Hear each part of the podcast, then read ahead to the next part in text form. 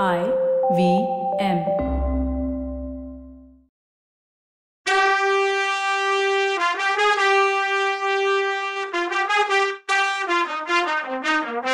வணக்கங்க. நான் கவிதா பேசுறேன். வெல்கம் டு கதை பாட்காஸ்ட் பொன்னியின் செல்வன். இது எபிசோட் நம்பர் இரநூத்தி ஆறு. நம்பி பூங்குழலி அப்புறம் சேந்த நமதன் எல்லாரும் பேசிட்டு இருக்காங்க. அமனி இந்த உலகத்துல ஒருத்தர் செஞ்ச உதவிக்கு உடனே பதில் உதவி செய்யறது ரொம்ப அபூர்வம்.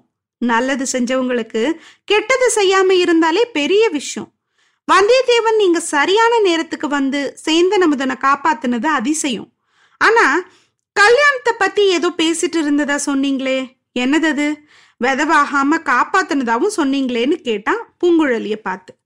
ஆமா கொஞ்ச நேரத்துக்கு முன்னாலதான் நானும் இவரும் கல்யாணம் பண்றதுன்னு முடிவு செஞ்சோம். செம்பியன் மாதேவியோட ஆசிர்வாதமும் கிடைச்சிது.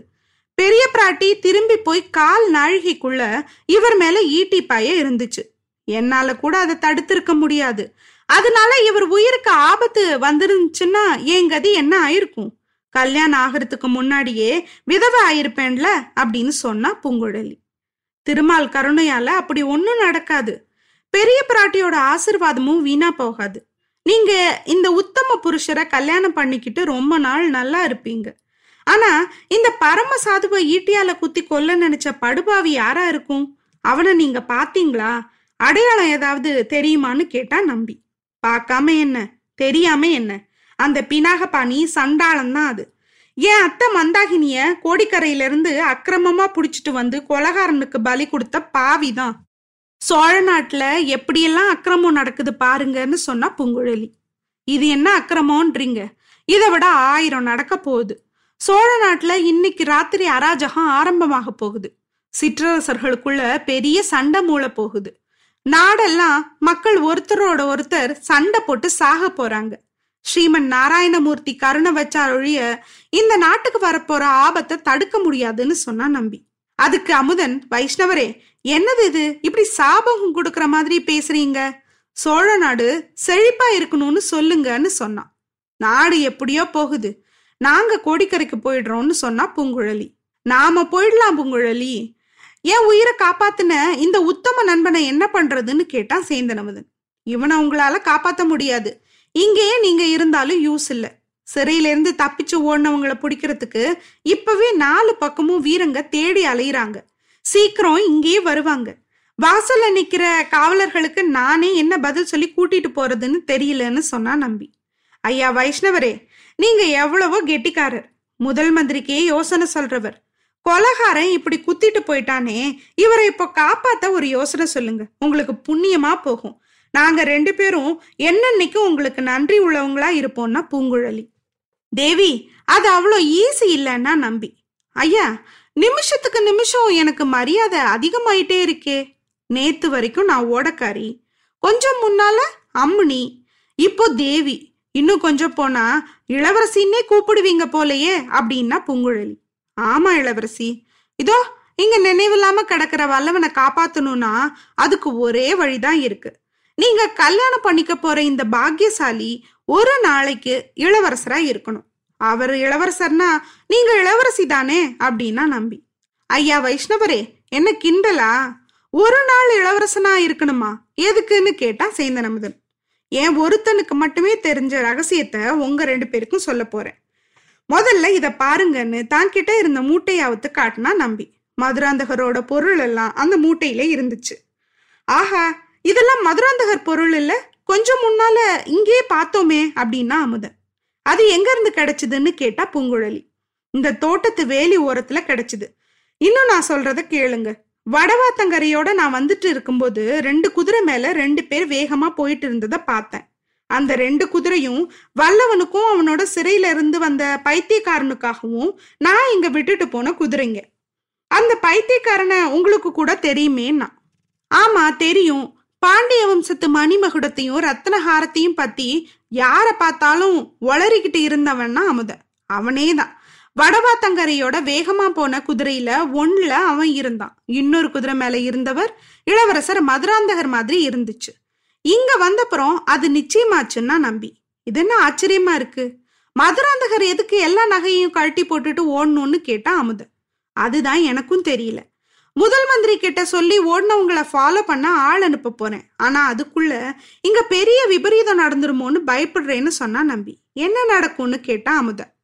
பழுவேட்டரையர்களும் அவங்களோட சிற்றரசர்களும் இதோ தஞ்சை கோட்டை வாசல் கிட்ட வந்துட்டு இருக்காங்க கொடும்பாளூர் வேளாரும் முதல் மந்திரியும் மலையமானும் அவங்கள வரவேற்க கோட்டை வாசல்ல காத்துட்டு இருக்காங்க பதவி உரிமை யாருக்குன்னு பேசி முடிவு பண்ணணும்னு சக்கரவர்த்தியோட விருப்பம் கட்டளை ஆனா பழுவேட்டரையர்கள் சமாதான பேச்சு தொடங்குறதுக்கு முன்னாடி மதுராந்தகர் எங்கன்னு கேட்பாங்க அவரை காணும்னு சொன்னதும் கொடும்பாளூர் வேளார் மேல பாய்வாங்க.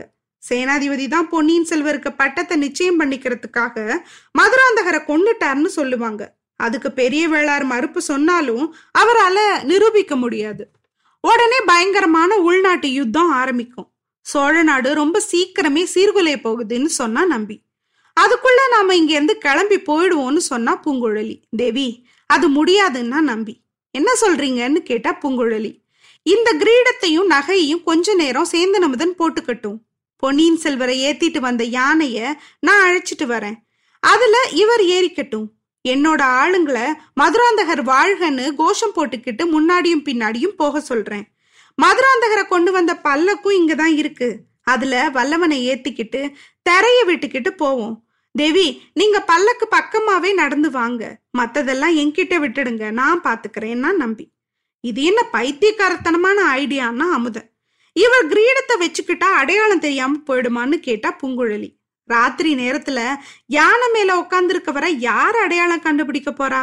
சந்தேகம் வந்தா தானே உத்து பார்ப்பாங்க உங்களோடயே நானும் வரப்போறேன். உங்க எல்லாரையும் பத்திரமா கோட்டைக்குள்ள முதல் மந்திரி வீட்டுக்கே கொண்டு போய் சேர்க்கறது ஏன் வேலை. இந்த வானர் குலத்து வீரனை காப்பாத்துறதுக்கு வேற வழி ஒன்னும் இல்லைன்னு சொன்னா நம்பி. கொஞ்ச நேரம் இத விவாதம் பண்ணி சரின்னு இந்த யோசனைய ஒத்துக்கிட்டாங்க சேந்த நமுதனும் பூங்குழலியும். இதுதான் ஒரு நாள் இளவரசர் திட்டம். முதல்வன் படத்துல ஒரு நாள் முதல்வன் டீம் கூட இதுல இருந்து தான் வந்திருக்குமோ என்னவோ. பழுவேட்டரையர் சம்போரையர் கோஷ்டி கோட்டை வாசல் கிட்ட போனதும் கடலும் கடலும் மோதிக்கிட்ட மாதிரி இருந்துச்சு. சோழ நாட்டு தனாதிகாரி இறை விதிக்கிற தேவர் முப்பத்தாறு போர்க்களங்கள்ல அறுபத்தி நாலு விழுப்புண் பெற்ற வீராதி வீரர் பெரிய பழுவேட்டரையர் விஜயமாகிறார்னு சொல்லி இதே மாதிரி ஒவ்வொரு சிற்றரசர்களுக்கும் கட்டிய சொல்றவங்க கர்ஜிச்சு கத்தி முடிச்சாங்க. எடையடையில முரசும் சங்கும் முழங்குச்சு. அது கோட்டை சுவர்ல எதிரொலிச்சிச்சு. கோட்டை வாசல்ல நின்ன சேனாதிபதி பெரிய வேளார் மலையமான் முதல் மந்திரி இவங்கெல்லாம் கீழே நின்றுட்டு இருந்ததுனால பழுவேட்டரையர்களும் கீழே இறங்க வேண்டியதா ஆயிடுச்சு. கோட்டைக்குள்ள இறங்கி நடந்து கூட்டிட்டு போறதுக்கு தான் இவங்க எல்லாரும் இப்படி வரவேற்க நிக்கிறாங்களோன்னு தோணுச்சு சின்னவருக்கு. அத மத்தவங்க கிட்டையும் சொன்னாரு. சேனாதிபதி கோஷ்டி கிட்ட பேசுற பொறுப்பை என்கிட்டயே விட்டுடுங்கன்னு எல்லார்கிட்டையும் சொன்னாரு. பெரிய வேளாரும் மத்தவங்களும் வர்றவங்க கூட கொஞ்ச நேரம் பேச வேண்டி இருக்கும்னு எதிர்பார்த்து அதனால கோட்டை வாசலை மறிச்சு நிக்காம கொஞ்சம் அந்த பக்கம் இருந்த கொடிமரத்து மைதானத்துல நின்றுட்டு இருந்தாங்க. இவங்கெல்லாம் இறங்கி வந்ததும் சேனாதிபதி பக்கத்துல வந்து வாங்க வாங்க சோழ சாம்ராஜ்யத்தை தாங்கி நிக்கிற அஷ்டதிக் கஜங்களே சிற்றரசர்களே வாங்க. உங்க வரவுனால சோழ நாட்டுக்கும் சோழ வம்சத்துக்கும் நன்மை உண்டாகட்டும்னு சொன்னாரு. உடனே சின்னவர் நக்கலா ஆமா ஐயா எங்க வருகையால சோழ நாட்டுக்கு நன்மை உண்டாகட்டும். அதே போல தங்களோட போகையினாலேயும் நன்மை உண்டாகட்டும்னு சொன்னாரு. இத கேட்டதும் சேனாதிபதி பெரியவளார் கண்டு செவந்து போச்சு. ஐயா சோழ நாடு செழிக்கவும் சோழ வம்சம் புகழ் பெறவும் நாலு திசையிலையும் போய் வேலை பார்க்கறது தான் கொடும்பாளூர் வேளார் குலத்தோட வழக்கம். என் அருமை சகோதரன் பராந்தகன் சிறிய வேளான் இலங்கை போர்க்காலத்துல உயிர் விட்டது உலகத்துக்கே தெரியும். நானும் கொஞ்ச நாளைக்கு முன்னாடி இலங்கையில தான் இருந்தேன். குண்டு சட்டியில குதிரை ஓட்டிட்டு இருக்க வேலை எங்க வம்சத்துக்கே தெரியாது. கோட்டை சுவர் நாலு பக்கமும் பாதுகாப்பா இருக்க அரண்மனைக்குள்ள பத்திரமா இருந்துகிட்டு அரண்மனை அந்த புறத்தையும் பொக்கிஷ நிலவரையும் காத்துட்டு உட்கார்ந்துருக்க வேலை எங்களுக்கு தெரியாது. நீங்க சொன்ன மாதிரி உங்க வருகையினாலையும் எங்க போகையினாலையும் சோழ வம்சத்துக்கு நல்லது நடக்கும்னா அதுக்கப்புறம் ஒரு நிமிஷம் கூட இங்க நிக்க மாட்டேன்னு கொஞ்சம் சூடாவே பதில் கொடுத்தார் சேனாதிபதி. இந்த நேரத்துல முதல் மந்திரி தலையிட்டு மன்னர் குல தோன்றல்களே உங்க எல்லாரோட வரவும் சோழ நாட்டுக்கு நன்மையே கொடுக்கும். அதுல என்ன சந்தேகம்? நீங்க ஒவ்வொருத்தரும் சோழ நாட்டோட மேன்மைக்காகவே தலைமுறை தலைமுறையா பாடுபடுறவங்க. சோழ வம்சத்துக்காக உயிரை கொடுத்தவங்க உங்க ஒரு ஒரு பரம்பரையிலையும் இருக்காங்க. இப்பவும் இனி எப்பவும் இந்த உங்களோட சேவை சோழ நாட்டுக்கு தேவை. இதனாலதான் சுந்தர சோழ சக்கரவர்த்தி உங்களுக்கு இடையில இருக்க டிஃபரன்சஸ பார்த்து வருத்தப்படுறார். தன்னோட அருமை பையன் வீரபாண்டியன் தலை கொண்ட வீராதி வீரர் ஆதித்த கரிகாலர் அகால மரணம் அடைஞ்ச பெரிய துக்கத்தை கூட மறந்து உங்களை எல்லாம் ஒண்ணு சேர்க்க கூப்பிட்டு இருக்கார்.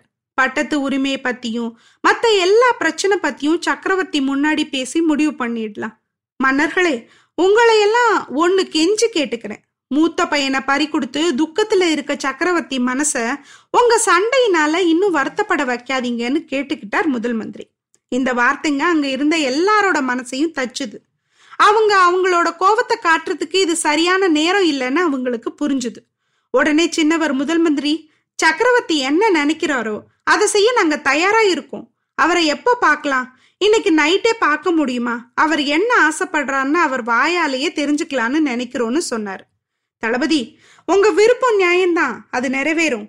ஆனா சக்கரவர்த்தியோட உடம்பும் மனநிலையும் எப்படி இருக்குன்னு எல்லாருக்கும் தெரியும் தானே ராத்திரி வந்தா சக்கரவர்த்தியோட உடம்பு வேதனையும் மனவேதனையும் அதிகமாயிடுது. இன்னும் சிற்றரசர்களோட பட்டத்து உரிமையை பத்தி பேசுறதுக்கு முன்னால செம்பியன் மாதேவி கிட்ட பேசணும்னு சக்கரவர்த்தி நினைக்கிறார். கடைசி முயற்சியா அவங்க மனசை மாத்த முடியுமான்னு பாக்குறாரு. எதனாலன்னு தான் உங்களுக்கெல்லாம் தெரியுமே. அதனால நாளைக்கு பகல் முடியறதுக்குள்ள உங்களை எல்லாம் கூப்பிடுவார். இன்னைக்கு ராத்திரி நீங்க எல்லாரும் கோட்டைக்குள்ள வந்து அவங்க உங்க அரண்மனையில நிம்மதியா இருக்கணும் அப்படின்னு அவர் நினைக்கிறார். கோட்டைக்குள்ள அரண்மனை வசதி இல்லாதவங்களுக்கு வேண்டிய வசதியை செஞ்சு கொடுக்கணும்னு சேனாதிபதிக்கு கட்டளை போட்டிருக்காருன்னு சொன்னார் முதல் மந்திரி. மறுபடியும் சின்னவர் குறுக்க வந்து முதல் மந்திரி எங்களுக்கு எந்த வசதியும் தேவையில்லை.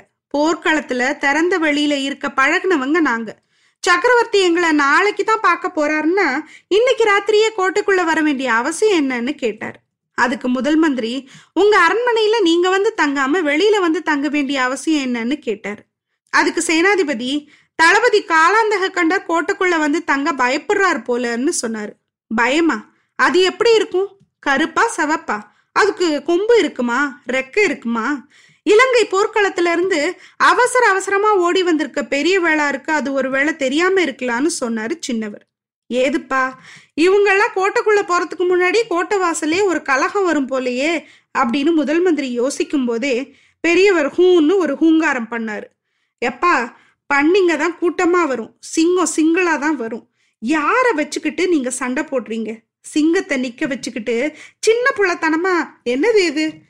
பெரியவர் ரெண்டு கையால ரெண்டு பேரையும் பறக்க விட போறாரு. பார்த்துட்டே இருங்க என்ன நடக்குதுன்னு. அடுத்த எபிசோட்ல பார்க்கலாம். அது வரைக்கும் நன்றி வணக்கம்.